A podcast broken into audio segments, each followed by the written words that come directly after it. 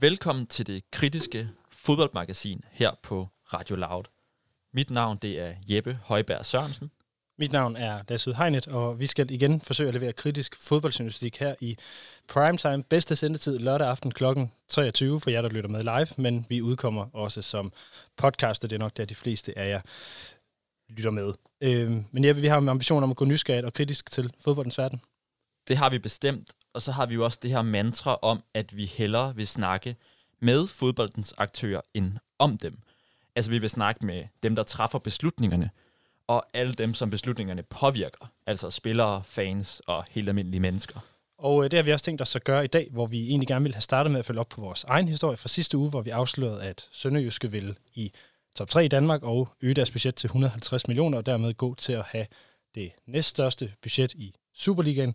Sønderjyskes direktør Jonas Lygaard har vi sendt en invitation til. Han havde desværre ikke tid til at stille op hos os i denne uge, men vi har fået en mail fra klubben, der skriver, at de har gang i mange ting i øjeblikket, så en aftale den skal i kalenderen i god tid, og derfor så har vi foreslået en dag i november, så der håber vi, at vi kan få Jonas Lygaard med til at gøre os endnu klogere på, hvordan og hvor lang tid det skal tage Sønderjyske at skalere op til de her ambitioner. Men selv uden Sønderjyske, så har vi et glimrende program klar til jer i dag, sammen med fodboldjournalist på blandt andet D R og Mediano, Anela Muminovic, og sportsredaktør på Politiken, Søren Michael Hansen, sætter vi fokus på antallet af kvinder i dansk sportsjournalistik. Vi har talt med Hobro-spilleren Jakob Hjort. Han har flere omgange haft hovedskader, og netop hovedskader har der været stigende opmærksomhed på i fodboldens verden, fordi de udgør et større og større problem. Øh, blandt andet fordi, at den øh, hvad hedder det, meget sympatiske A G F-spiller Niklas Backman i denne uge stoppede sin karriere på baggrund af hovedskader. Derudover så har vi et indslag om homoseksualitet i herrefodbold, hvor vi har ringet rundt til et par anfører og viceanfører i første division for at høre, hvad klubberne gør for at kunne rumme homoseksuelle spillere, og om det er problematisk, at der endnu ikke er en homoseksuel fodboldspiller, der er stået frem. Og sidst, men ikke mindst, så skal vi omkring urkrigen i Superligaen, for både F C K og F C Midtjylland har på det seneste lanceret nogle helt nye merchandise-armbåndsure. Men er de her uger egentlig latterlige eller geniale? Mod slutningen af dagens program, der ringer vi til Euroman-journalist Magnus Fuglsang Søgaard for at afgøre, hvem der lige nu fører urkrigen i Superligaen.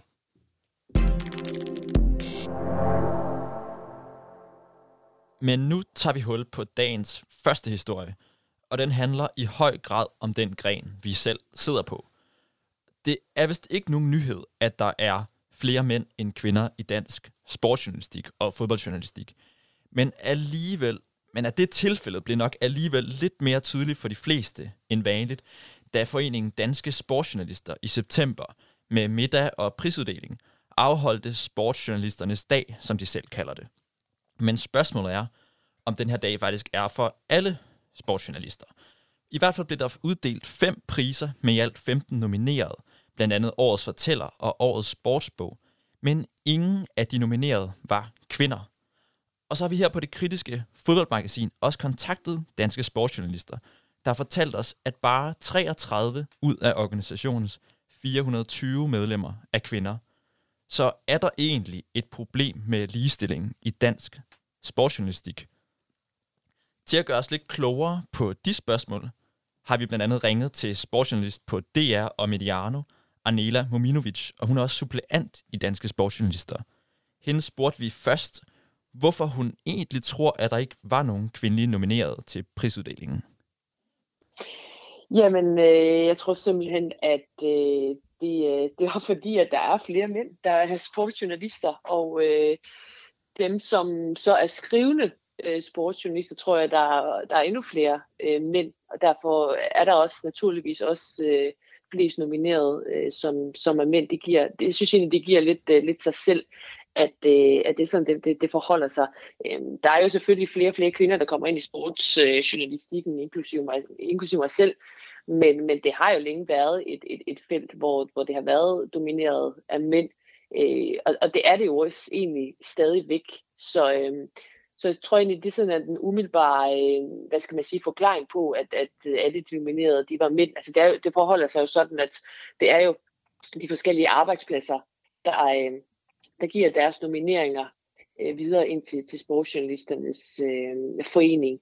Øh, så det er jo sådan set åbent for, for alle, uanset køn, at komme med i de her nomineringer. Men jeg tror simpelthen, det forholder sig sådan, at der er simpelthen flere øh, mænd, som, øh, som er skrivende sportsjournalister, og derfor er de så naturligvis også flest nomineret.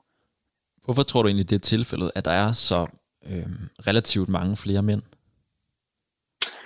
Jamen, som jeg også lige nævnte før, jeg tror simpelthen bare, at det har været sådan, at, øh, at, det, at det har været et felt, hvor, hvor, hvor der har været størst interesse fra, fra mænd. Sådan er det jo også på, på andre, i andre øh, fag, øh, og der er så også andre fag, hvor der er flest kvinder, altså hvis man er sygeplejerske, eller hvis man er, hvis man er pædagog osv., øh, der vil der så være en overrepræsentation af, af kvinder. Så jeg tror, det er det der med i det her nutidige samfund i tyve enogtyve, der, der prøver man jo også at, at få det til at være lidt mere, øh, lidt mere, jeg ved ikke om det skal være lige, men at, at det, det bliver lidt mere et... Øh, et samfund, hvor, hvor, hvor vi er blandet, altså både med, med køn og etnicitet og, og seksualitet og så videre. Øh, og det er jo måske også et af de, et af de steder, hvor, hvor man kan kigge lidt ekstra på, at det er øh, sportsjournalistikken. Men, men jeg tror også, hvis man ser på medlemstallene de seneste, eller sige ti til femten år, jamen, så er det jo så sikkert også gået fremad i forhold til kvinder, uden at jeg er hundrede procent sikker på, øh, på det, på, lige på det, på det fremtog. Ja, fordi nu er det jo treogtredive ud af Danske Sportsjournalisters Forbund, som er fire hundrede og tyve medlemmer, som er kvinder. Øhm, er det en branche, som er udfordrende at komme ind i som kvinde? Nu kan jeg kun snakke for mig, for mig selv, øhm, og jeg synes jo tværtimod, øh, altså tværtimod, det har været nemmere at komme ind, fordi man er kvinde. Øhm, fordi du er lidt, øh, jeg ved ikke om du er the other one, men, men du er en, som ikke er ligesom de andre, øh, fordi at, at du er kvinde, øh, og, og derfor kommer du så også ind og, hvad skal man sige, kommer ind med nogle andre, andre kvaliteter, bare fordi du er kvinde. Øh, måske er der nogen, der vil synes, det er udfordrende på nogen, øh, nogen steder, hvor hvor hvis der er mange mænd, der er samlet, så kan det godt være, at der er jargonen er anderledes. Eller hvis man, hvis man føler som kvinde, at, at man skal være med på et niveau i forhold til sådan, hvad skal man vide i sport, og hvad skal man vide i fodbold for at være med i de her snakker. Så det kan godt være, at der er nogle kvinder, der føler sig intimideret af det her. Det, det kunne jeg godt forestille mig. Men hvis jeg skal snakke ud fra mig selv, så synes jeg på ingen måde, det har været udfordrende øh, for mig. Fordi et... Øh, Jeg føler sagtens, at jeg kunne være med i de snakke, jeg kan godt lide at være i, de, i, i, i selskaber, men også, hvor man også snakker en masse sport og så videre. Det er også derfor, jeg er blevet sportsjournalist. Så, så, så for, for mig selv har, har det ikke været, og jeg føler egentlig også, at øh, altså, jeg synes også, det bliver mere og mere åbent i forhold til, hvad man kan sige højt i, i nogle sammenhænge. Altså nu har der også været en masse fokus på MeToo, og det har jo foregået i journalistikkens verden også, og helt sikkert også i sportsjournalistikkens verden. Så jeg føler også, at det har åbnet op for, at der er måske nogle kvinder, som har været sådan lidt, jeg vil ikke sige bange, men så måske har været sådan lidt øh, tilbagestående i forhold til, om de vil gå ind i den verden i forhold til nogle ting, jamen så, så har det vel også åbnet op for, at, at, at man også tør sige fra, hvis der er nogle ting, man er bange for, hvilket jeg så ikke kan komme med nogle eksempler på. Kan der så være noget om, at, at der måske også er færre kvinder, fordi der er mangel på forbilleder, at der i hvert fald historisk set ikke har været så mange i faget, så har det måske været sværere for unge journalistaspiranter at tænke, at man kan gå den vej, fordi branchen nu engang har været fyldt med mænd? Mm. Ja, det tror jeg, det tror jeg, du har du har ret i. Altså det sådan er det jo med med alt i forhold til til, til forbilleder. Øh, altså bare tage en, en, en ting som som kvindefodbold, hvis du hører Pernille Harder snakke om om landsholdet og, og kvindelandsholdet, da hun var lille, altså der havde hun jo heller ikke rigtig nogen nogen forbilleder, for det eneste man kunne se i fjernsynet var herrefodbold. Hun vidste ikke engang der var et et kvindelandshold, så hun gik jo rundt og sagde at hun gerne ville være en lille dreng, fordi det eneste hun så det var jo Det var jo et, et, et herrelandshold, man kunne komme på. Øhm, og, og sådan var det vel egentlig også for mig selv, øhm, da jeg som, som unge havde en, en stor drøm om at, at, at sidde i et studie og snakke om fodbold og, og kommentere det og analysere det. Altså, der var jo heller ikke nogen, jeg kunne se op til. Øh, men, men på trods af det har jeg bare været sådan rimelig besluttet på, at det var det, jeg ville, fordi det var sådan det, jeg følte, det var, var det, jeg skulle. Øh, Og, og jeg kan da godt se, at, at, at det har fået nogen til at, til at sige, ah, det er måske ikke lige min, øh, det er måske ikke lige der, jeg skal være, fordi det er, ikke, det er ikke der, jeg vil få de største chancer, fordi det er jo alligevel alle mænd, der får det. Det kan da godt være, at der er nogen, der har, der har tænkt det. Så, så jeg håber, at, at den her, øh, hvad skal man sige, bølge af, af kvinder, der også kommer ind i sportsjournalistik nu, gør, at øh, de fremtidige øh, journalister, de kvindelige journalister, kigger på sportens verden og sportsjournalistikens verden og tænker, ja, der skal vi da helt klart være med, for det kan vi se, at, at det kan vi da sagtens. Har det gjort det nemmere, at øh, du selv har haft en baggrund som, som fodboldspiller?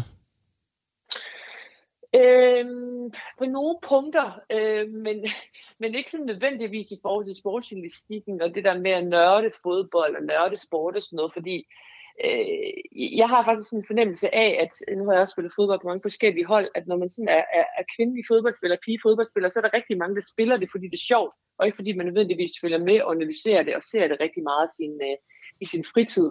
Øh, det gør drenge og mænd mere, end kvinder gør. Øh, jeg føler, at kvinder begynder at gøre det mere, men, men jeg har bare oplevet, at jeg også har været en kæmpe nørd i kvindefodboldverdenen, altså sådan blandt mine medspillere, fordi jeg har gået så meget op i det. Øh, men men jeg, altså sådan i forhold til nogle ting, er det da helt klart en fordel, at jeg har spillet fodbold på, på, på høj plan i forhold til mit arbejde, øh, men ikke i forhold til de der med, at du ser flere kampe, og du nørder nogle ting, og, og kan snakke om nogle ting på redaktionen på den måde. Det, det, det, vil, det vil jeg ikke sige. Ej, okay, ej. Tror du, når vi så taler om, om for eksempel kvindefodbold, også at, at dækningen af den, tror du så, at kan det være en af problemerne ved, at der er mange mænd i faget, at, at kvindefodbold bliver dækket mindre af den grund? Øhm, jeg tror sådan lige præcis med kvindefodbold har det jo været sådan generelt i, i hele verden, og det har været underrepræsenteret, fordi herrefodbolden har været sådan den rigtige fodbold øh, over det hele. Det har tiden været det, der har været tanken omkring det. Jeg tror generelt, at, at kvindesport har været underrepræsenteret øh, i medierne, og er det faktisk stadigvæk, hvis du ser på sådan statistikken.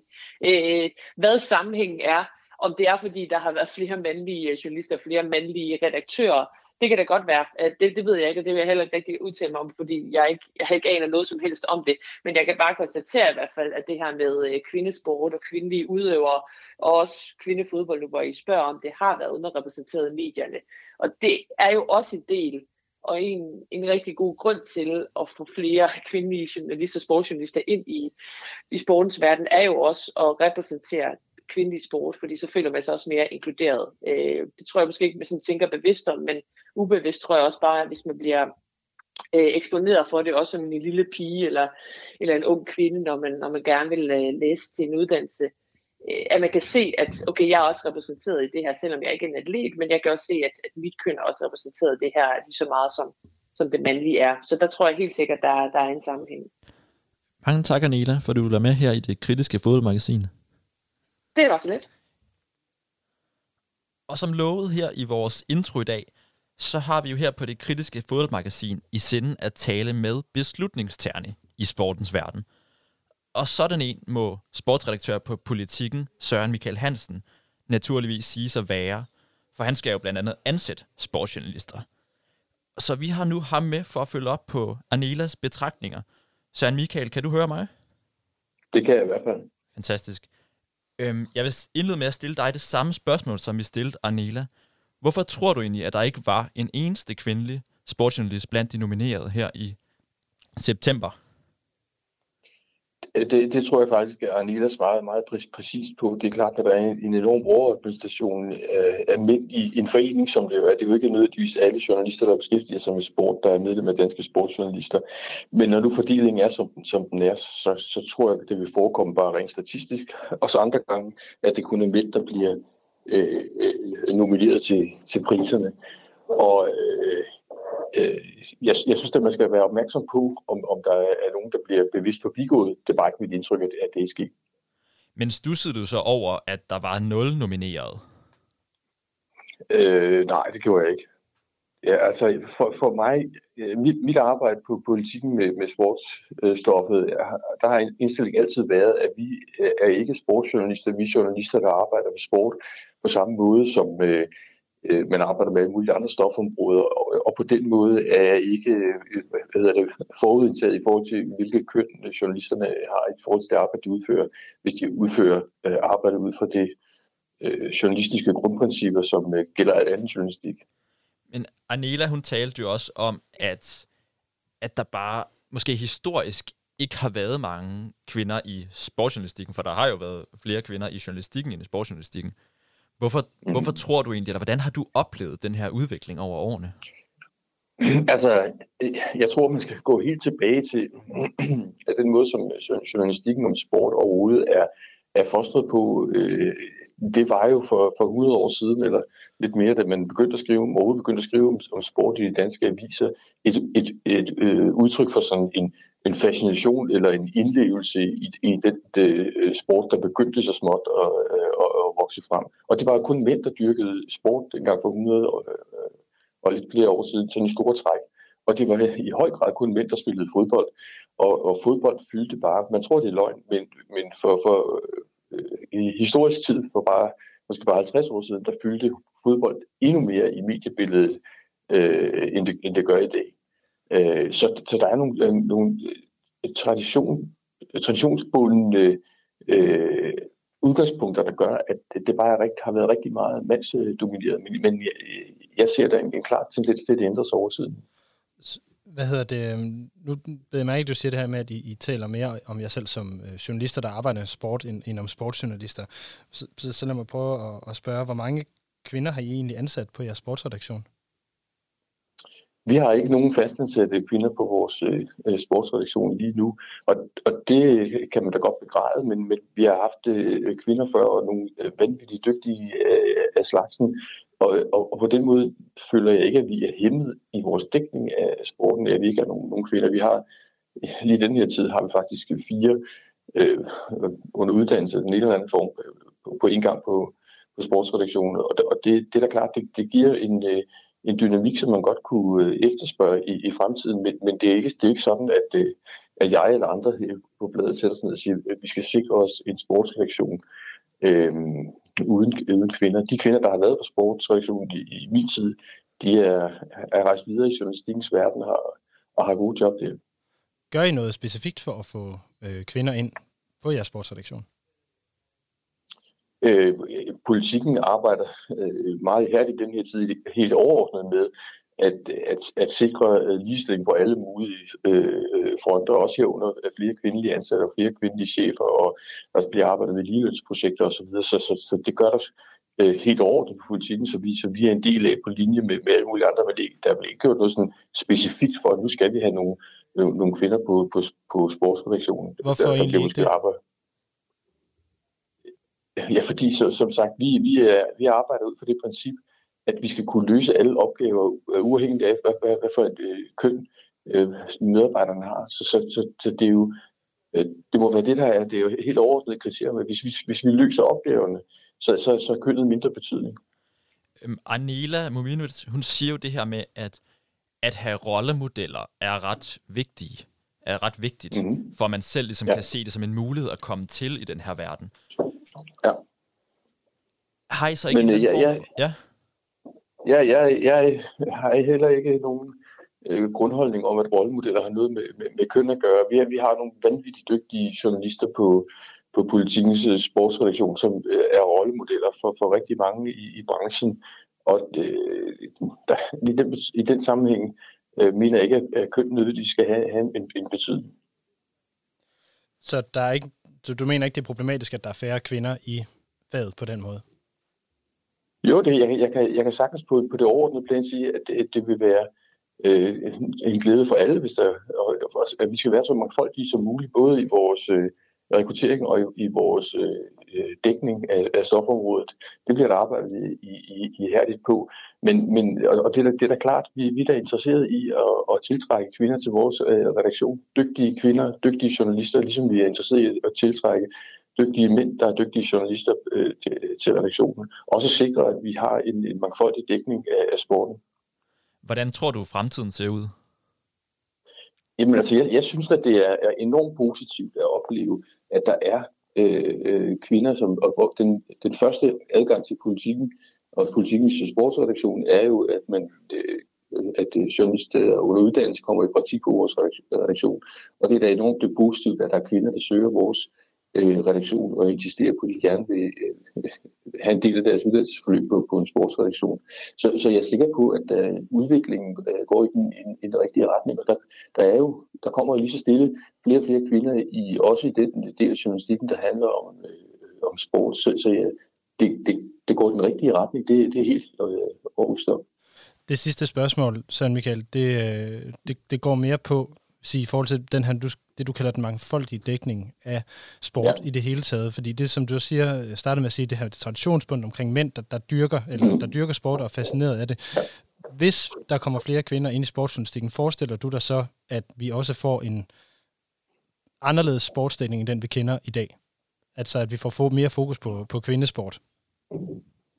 Ja, altså, igen, jeg, jeg synes simpelthen ikke, at dækningen skal være afhængig af, hvilket køn, øh, køn der foretager, øh, udfører journalistikken.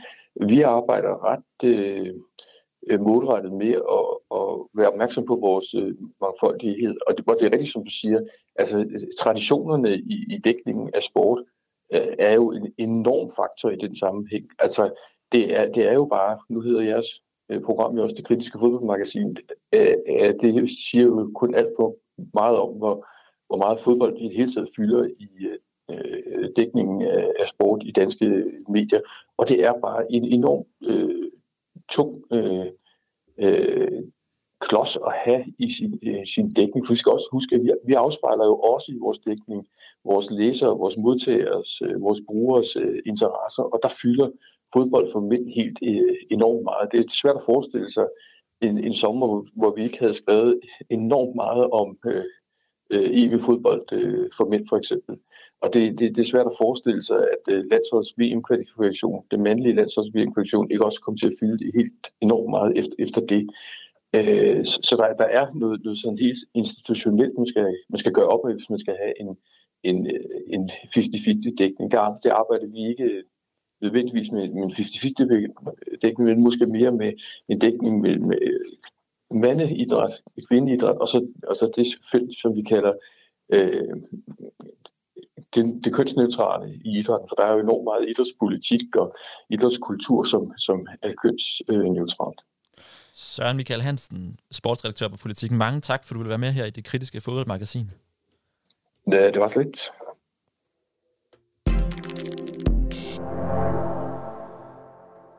Vi går videre til den næste historie, som handler om, at i denne uge, der stoppede A G F's populære midtstopper Niklas Backman sin karriere på grund af øh, for mange hovedskader.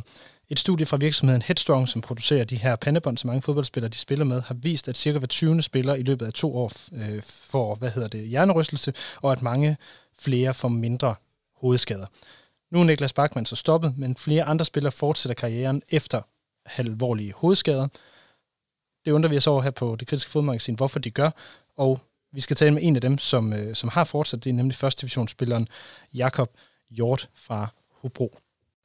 Jakob Hjort har i løbet af sin karriere spillet i Jammerbugt og i Vendsyssel F F, inden han kom til Hobro, og det er primært i hans tid i Vendsyssel F F, at han har haft de her alvorlige hovedskader. Jakob, hvor mange gange har du haft alvorlige hovedskader? Jeg har haft en rigtig alvorlig hovedskade, hvor jeg er ude i syv måneder, og så har jeg haft en tre fire hovedskader, hvor jeg måske har været ude imellem fjorten dage og to måneder. Og hvordan er du blevet sådan påvirket af de her øh, skader? Jamen altså, jeg kan jo godt mærke, øh, altså i forhold til, ja, hvis man starter med at, at tage uden for banen, det er trods alt det, der er vigtigt, så er der stadig nogle ting i forhold til, at, at jeg kan godt mærke, at jeg kan ikke være, jo, jeg kan godt være lige så social, som jeg plejer, men så koster det, når at jeg skal sove. Øh, så er jeg sværere ved at sove, og mit hoved det dunker. Øh, og det, det gjorde det ikke før, de her hjernerystelser. Og man kan sige, at den anden ting, det er, at øh, jeg godt kan have lidt problemer i forhold til at ja, sidde alt for lang tid øh, foran øh, en, en computer. Øh, det vil jeg sige, det er blevet bedre, men det er sådan de to ting øh, uden for banen, som, som jeg stadigvæk øh, drilles lidt af. Øh, hvis man kigger på det på banen, øh, så er det jo bare svært det der med, at min største force øh, igennem min fodboldkarriere, i hvert fald seniorkarriere, har været mit hovedspil. Og det er jo bare klart, at, at helt mentalt, så, øh, så er det jo mega mange øh, udfordringer, du skal igennem for at komme tilbage til det niveau, som du kunne hætte på før. Øh, fordi at der er så mange tanker, der går igennem hovedet, når du er oppe i dueller og sådan noget. Øh, så der kan jeg selvfølgelig godt mærke, at jeg måske lige har mistet en fem til ti procent. Du, du er syvogtyve år i, i dag, Jakob. Hvornår fik du den første af de her hovedskader? Det gjorde jeg i to tusind atten, så der må jeg have været fireogtyve. Så det er tre år siden, du begyndte at, f- at få... Ah, jeg, må næsten, jeg, jeg tror, jeg har været treogtyve faktisk, tæt på fireogtyve. Men det er en tre-fire år siden, du begyndte at få de her hovedskader? Ja, præcis. Tror du, du på et tidspunkt er gået på banen med en, en hovedskade?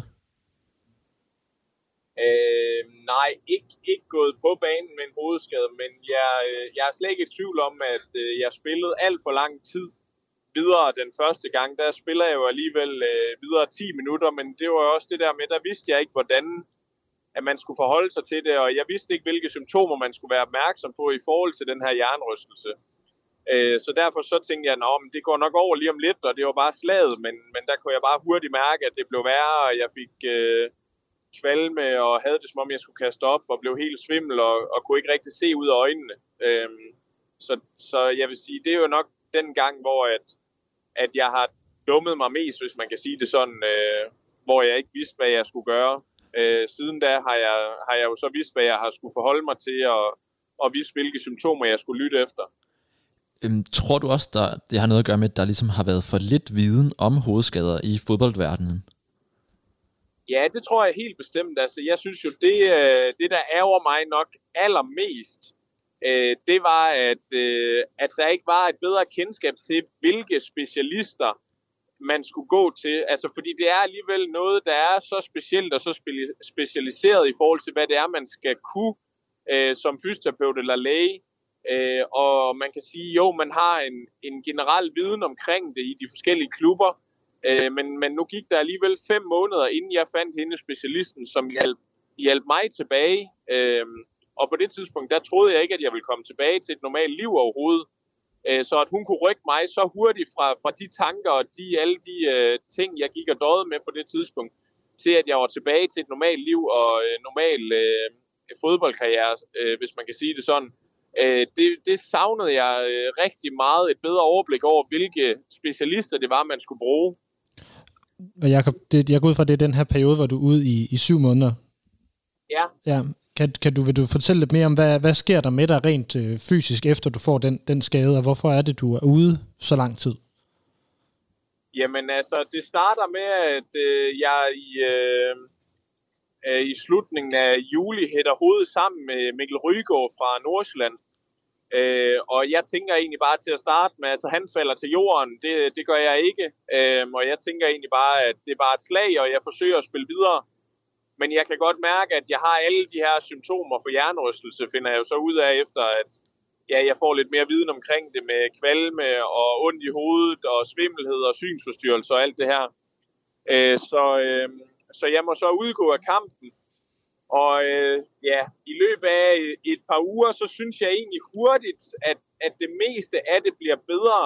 Både i forhold til, øh, til svimmelhed, og i forhold til øh, ondt i hovedet og kvalme. Men der er bare stadigvæk den her dunken i hovedet. Og lige så snart, at jeg forsøger at få bare lidt puls på, øh, så får jeg det sindssygt dårligt. Altså jeg kan huske sådan efter de der fjorten dage, hvor jeg tænker, nu...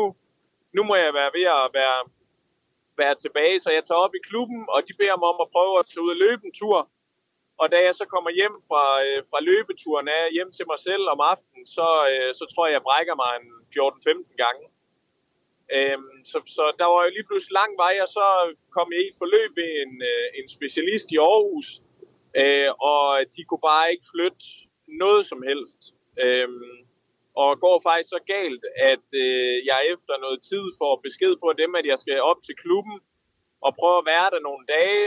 Øh, bare sådan for at prøve at starte normal hverdag. Øh, og der skal vi så have taget et holdbillede.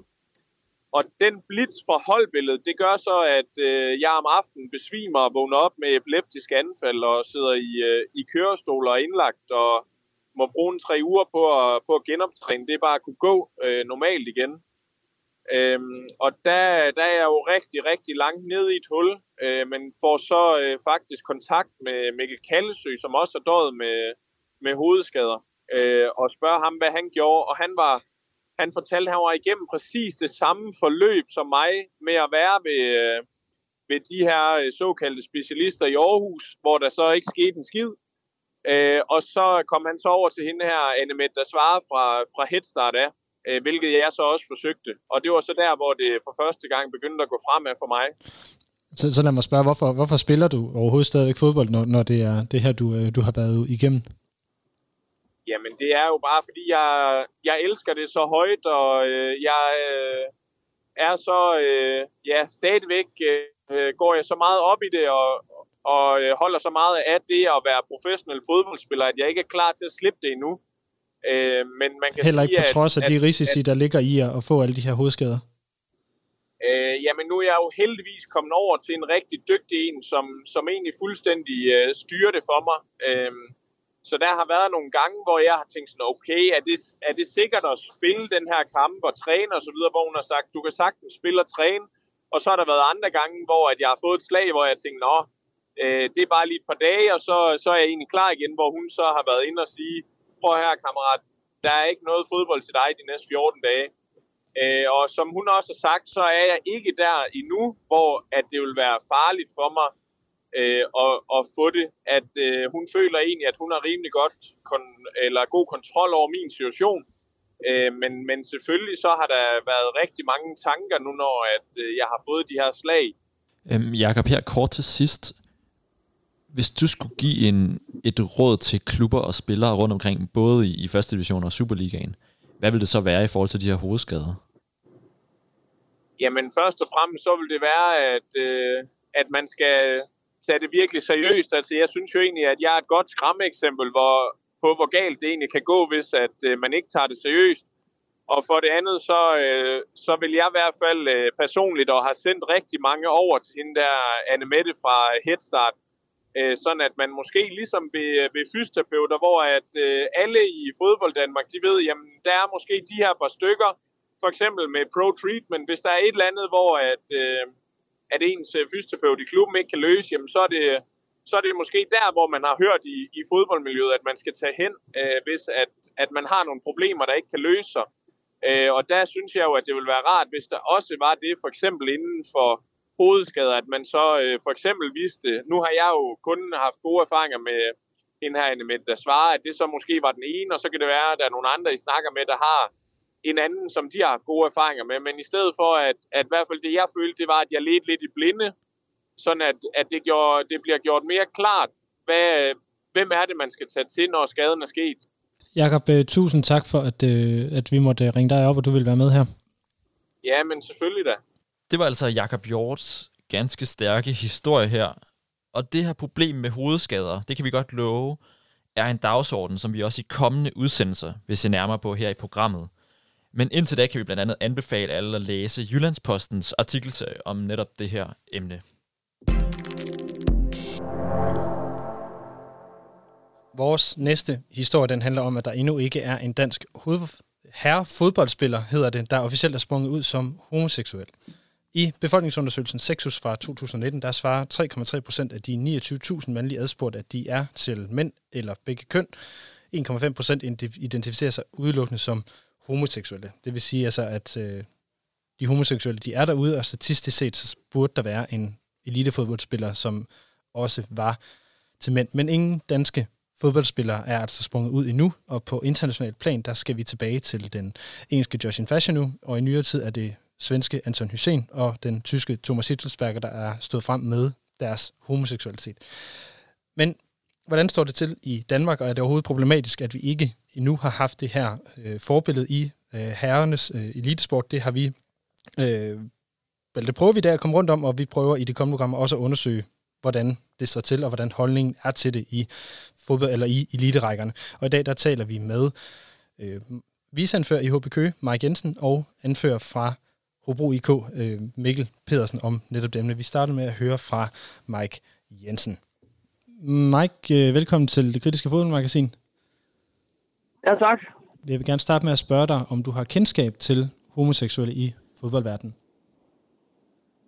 Øh, nej, det har jeg ikke. Ikke, ikke på herresiden i hvert fald. Så nej, det er ikke noget, øh, at jeg har, altså, at jeg har kendt nogen, som, øh, som er sprunget ud eller noget. Det, øh, det har jeg ikke oplevet selv. Hvorfor tror du ikke, at der er nogen, der, der er det? Ja, det er jo et godt spørgsmål, altså. Ja, enten er det jo en tilfældighed, men det, det virker jo også øh, lidt for tilfældigt, altså rent statistisk set. Så, øh, så det er et godt spørgsmål, om, om det kan have noget med historien at gøre, og det her med, øh, at fodbold altid har været set på som en meget sådan øh, mandsdominerende sport, og, og hård jargon, og de her omklædningsrum, hvor bølgerne kan gå højt og, og fyldt med testosteron, altså. Det er et godt spørgsmål, men man kan jo håbe på, at det vil ændre sig over tiden, og vi ser flere tilfælde. Nu er vi jo begyndt at se nogle af dem, som, som kommer frem, men måske mere efter de er stoppet. Så, men, men, men, men umiddelbart vil jeg da tro, at der på et eller andet tidspunkt kommer en form for ændring. Hvordan ville det blive modtaget i jeres omklædningsrum, hvis der var en af dine holdkammerater, der i morgen øh, stillede sig op og fortalte, at han var til mænd? Jamen, det vil blive modtaget, som om at han, øh, tror jeg, rejste op og sagde, at han havde været til frisøren i går. Sådan som jeg op, op, opfatter det nu og, og, og, øh, og fornemmer tiden og, og alt den øh, fokus, der har været på det her og det der debat omkring, jamen, så synes jeg, der er blevet taget nogle gode skridt i, hvad kan man sige, den, i den rigtige retning, hvor at det, er, det er meget mere omfavnende, det er meget mere ærligt, øh, det er meget mere åbent, og at fodbolden skal være, være et sted for alle, jamen det er, det er, det er, det er sådan set, øh, øh, sådan som jeg ser det, øh, fuldt ud accepteret. Hele vejen, hele vejen rundt i, i, i, i fodboldverdenen. Har det, har det ikke været accepteret tidligere?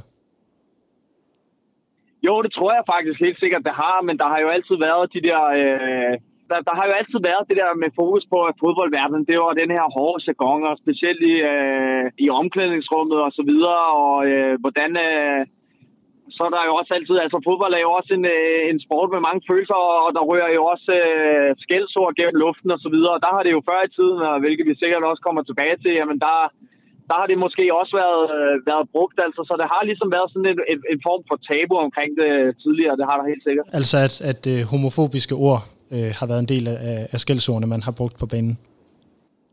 Ja, det har det jo helt sikkert før i tiden. Det har det helt sikkert, og, men, men der synes jeg også er klart, at man kan, kan mærke nu, at, at det har ændret sig, hvilket, hvilket det, det, også, det også bør. Så der er vi, der er vi kommet et stykke af vej i hvert fald. Du havde selv en sag for, for, for ti år siden øh, i, i forhold til den her derbykamp mellem Brøndby og, og F C K, og jeg har ikke kunne finde præcis, hvad det er, der, der, der blev sagt dengang. Men, men der øh, har jeg kunne finde øh, et citat, hvor du siger, at øh, du ikke gjorde noget forkert, for du sagde noget, som der blev sagt af tusinder spillere i, i, i tusinder af kampe øh, hver dag. Så for ti år siden, der var det her en del af jargonen på, på banen, eller hvordan? Ja, det ved jeg ikke. Altså, nu skal jeg jo ikke pege fingre af alle andre, men, men, øh, men det er selvfølgelig rigtigt. Øh, og jeg har brugt noget, jeg har brugt et ord i noget, den dur, og, og jeg brugte det jo på den måde, som er... i hvert fald over for mig selv, ikke? At, at det var jo bare i gåseøjne, det er bare et skældsord, ikke? Men, men, øh, men man er jo blevet klogere og har lært af det, og, og som jeg sagde, så synes jeg jo, at verden og fodboldverdenen også øh, generelt har udviklet sig, og, og, fordi det var jo det, der var netop var hele problemet. Det var jo, at det, var, at det jo blev brugt som et skældsord, de ting, jeg sagde, ikke?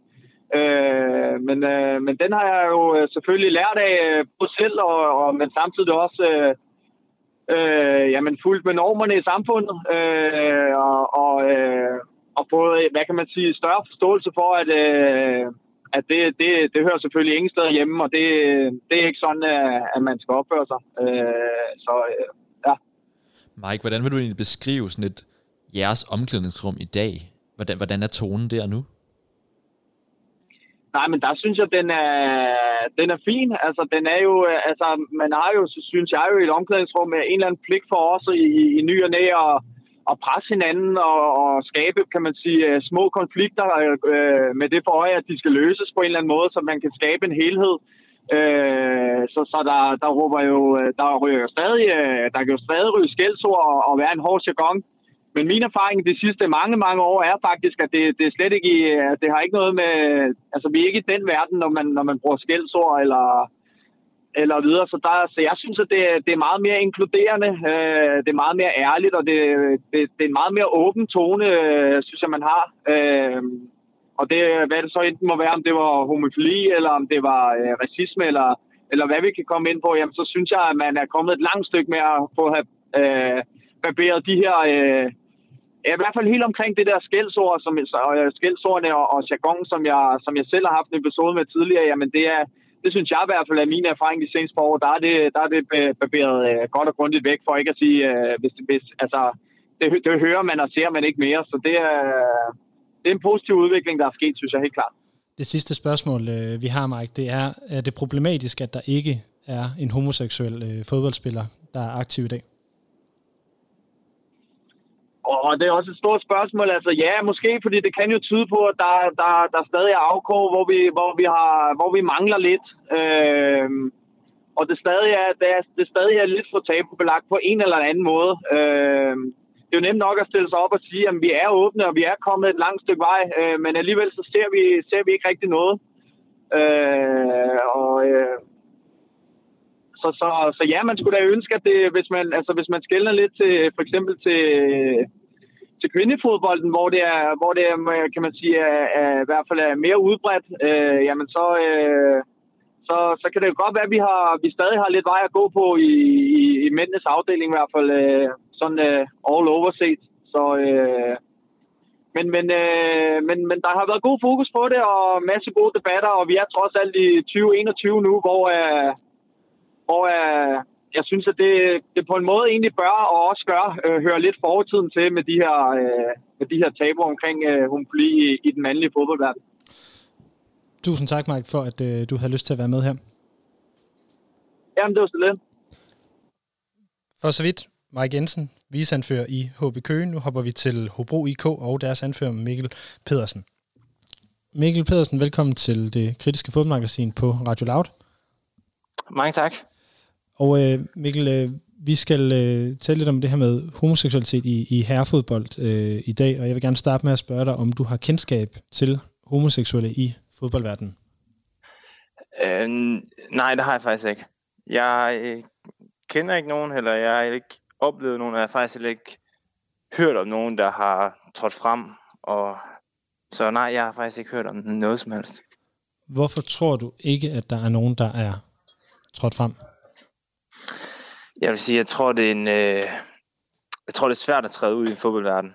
Øh, det er en meget, hvordan skal man sige, det er en macho kultur med at øh, man gerne vil fremstå som, øh, det er måske forkert at sige, men det er i hvert fald en meget macho kultur, og det kan måske godt få de fordomme, at man bliver måske sat ned på, hvis man er homoseksuel, og det er selvfølgelig en træls ting, men det tror jeg i hvert fald er en af punkterne, at øh, ja, der har været meget omkring øh, mobning og sådan noget, og det kan måske være en af tingene med, at, at man simpelthen er bange for det. Hvis, eller hvordan ville det blive modtaget i, i jeres omklædningsrum, hvis en af dine holdkammerater i morgen fortalte, at han var til mænd? Jeg tror faktisk helt ærligt, jeg tror sådan, mange vil sådan få et chok, fordi det er ikke noget, man har set før, men det er ikke... Øh, Men jeg tror egentlig, det bliver talt meget godt imod. Altså, jeg tror, man lige skal komme over det første chok, og ellers så tror jeg, at vi er en trup, der hurtigt accepterer alle. Så jeg tror egentlig hurtigt, man vil blive accepteret i det, og ja, man bliver accepteret som den måde, man er, den måde, man, man er på, og det, det, det synes jeg også, det er det rigtige at gøre. Så ja. jeg, jeg, kan, jeg, jeg kan i hvert fald ikke se, at det skal være noget problem i en, i en trup, som har brug. Når, når du siger et chok, vil, vil du uddybe, hvad det egentlig betyder? Ja, men jeg tror, at det, det er lidt svært at uddybe. Det er sådan med, at øh, det er noget, man nej, jeg vil nærmest sige, næsten aldrig har set i en fodboldverden. Så det vil, og det, det vil være et chok ved, at man, det, jeg vil sige, det er ikke negativt men, men det er i hvert fald med at sige, wow, det havde jeg ikke set komme-agtigt. Så det er ikke noget øh, med, at man bliver utryg ved det eller noget andet? Nej, det håber jeg virkelig ikke. Det, det, det tror jeg heller ikke, det er. Nu øh, nævnte du det her med noget jargon og, og noget, noget kultur, og øh, altså mange peger på, på tonen, som jeg også lidt hørte dig sige her, som en vigtig forklaring på, at der ikke er homoseksuelle i øh, elitefodbold. Øh, har du selv brugt homofobiske ytringer i løbet af din karriere? Nej, det har jeg ikke. Og det, det kommer jeg aldrig til. Det er, det er meget imod. Har du hørt, det, har du hørt i, i, i jeres omklædningsrum eller på banen nogle, nogle ytringer?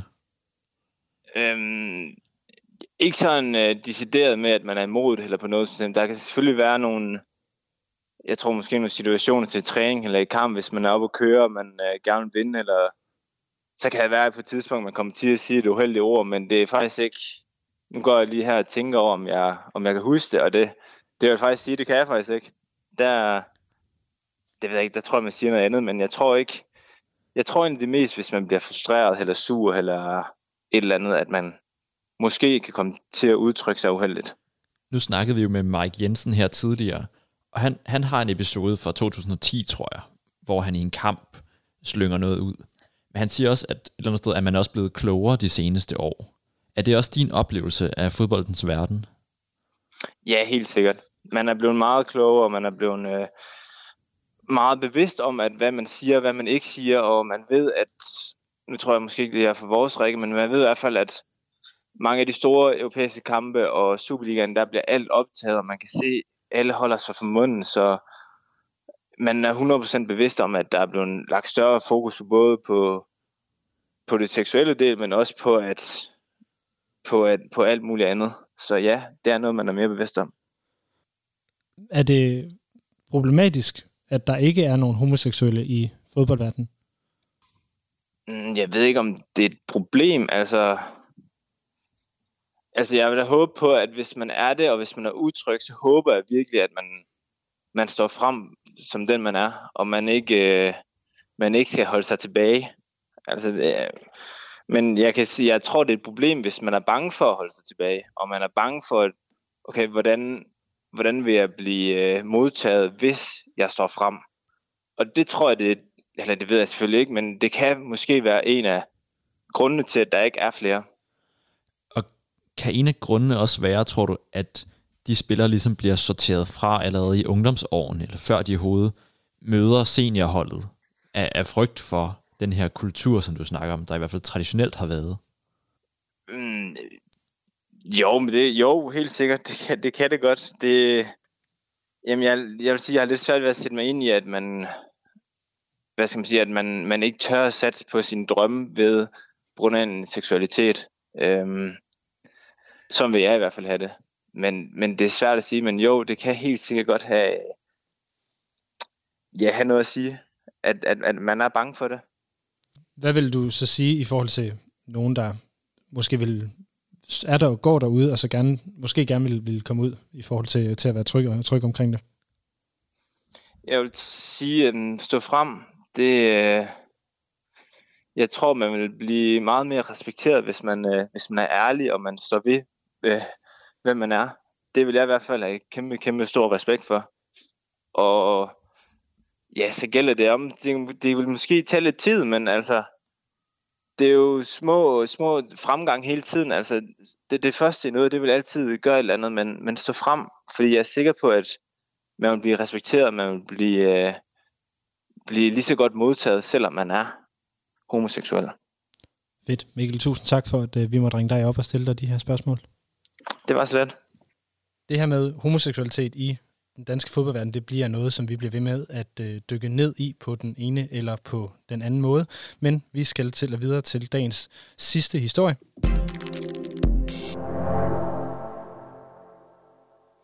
Og det er den sidste, men bestemt ikke den mindst vigtige.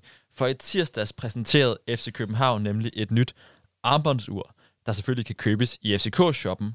Og det er lavet i samarbejde med virksomheden About Vintage. Og ifølge F C K og About Vintage, så er det her ur helt unikt og ikke mindst skabt i et stilrent og tidløst design. Imidlertid så kom F C Midtjylland for to uger siden faktisk F C K i forkøbet, for her lancerede købmændene fra Heden en ny urserie til både mænd og børn, sammen med urfirmaet Dissing. Og urene, ja, de var faktisk med Midtjyllands egne ord både klassiske og spandt en elegant tråd til klubben. Men den her slags kommerciel skønsang tager vi selvfølgelig ikke for gode varer på det kritiske fodboldmagasin. Så vi har nu Magnus Fuglsang Søgaard igennem. Kan du høre mig, Magnus? Det kan jeg i hvert fald. Du er jo journalist på Euroman med mode som særligt stofområde. Og så ved jeg, at du yeah. også er F C K-fan. Magnus, yeah. kan du ikke først lige beskrive de her uger sådan i overordnede termer? Jo, altså hvis vi skal starte med F C K's... Øh så er det jo, det er jo øh, klasse stykkerur, som øh, de ligesom har taget fat i fra About Vintage.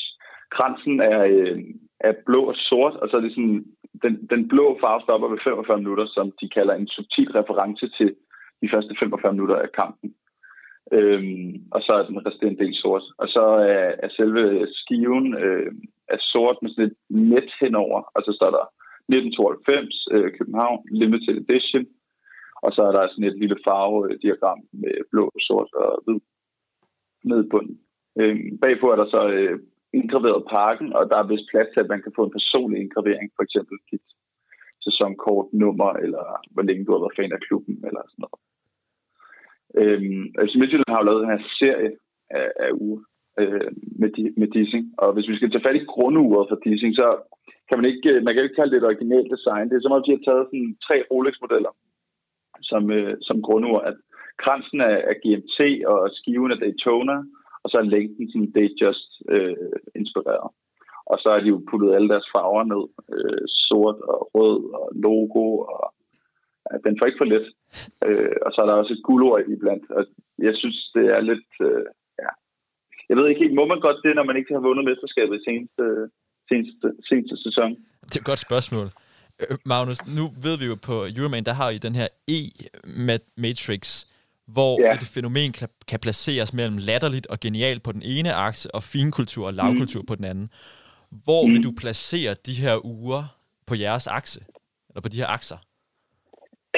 Jamen, det, altså, det, er jo, det er jo simpelthen for oplagt, men øh, det må jo simpelthen ryge ned i øh, latterlig lavkultur. Det, øh, det, det er frygteligt. Altså, det, det, er, det er virkelig uret svar på sponsorskjorten, vi har at gøre med her. Hvorfor er det så frygteligt? Altså, ja, for det første synes jeg, de er grimme. Ud fra sådan en helt rent objektiv, øh, hvad kan man sige, eller objektiv er det ikke. Ud fra min subjektive vurdering, øh, synes jeg, de er virkelig grimme. Igen, hvis vi skal starte med F C K-uret, så det her, den her skive, den her sorte skive, altså jeg synes, det er helt off. Øh, og og det, det, det, det gør ikke noget godt, at man så blander den med sort og blå, øh, som ikke engang er lykkedes for Rolex med, med deres, øh, deres G M T-model. Ja, og Midtjyllands uha. Øh, jeg ved, altså de, de, de er mindst lige så grimme som deres trøje i år, ikke? Og jeg synes, øh, jeg synes, det er virkelig nu... Altså, jeg tror ikke, at Svitchenko har været inde over designer, øh, men det er jo den ultimative test på, om han egentlig er klubbens mand. Om han er, han er villig til at sætte sin stilmæssige integritet over styr ved at gå med det, de her uger. Altså, logoet, på, der ryger ud på kransen, og det samme med, med hvad kan man sige, øh, årstallet for deres... Øh, hvornår klubben blev stiftet. Øh, rød og sort er lidt sådan en... Øh, det er jo lidt sådan rock, rockfarve, ikke? Og det er bare sjældent godt. Øh, rent æstetisk og, og blande de to farver. Og så er der et af dem, der er helt sort, og ja, som sagt, det guldure. Det spiller ikke rigtigt. Men Magnus, hvis vi alligevel skal afgøre her til allersidst, hvem der så fører urkrigen i Superligaen, hvem vil du så sige uh, fører? Ja, altså der handler det jo om, hvem der har gjort mindst skade. Og det er jo nok F C K, umiddelbart fordi de også kun har udgivet et ur. Øh, så har de jo øh, og så, så synes jeg, det er lidt mere altså About Vintage har også lidt mere en original stil end øh, Dissing uger. Magnus, mange tak, fordi du ville være med her i Det Kritiske Fodboldmagasin. Det var så lidt. Og så er vi også ved at være nået til vejs ende for denne udgave af Det Kritiske Fodboldmagasin på Radio Loud. Vi har et nyt lækkert program til jer øh, allerede næste lørdag i primetime lørdag klokken treogtyve, for jer, der lytter med live, ellers så kommer vi som podcast. Jeg hedder Lasse Hegnet. Og mit navn er Jeppe Højbjerg Sørensen. Vi lyttes ved, og tak for, at I har lyttet med i dag.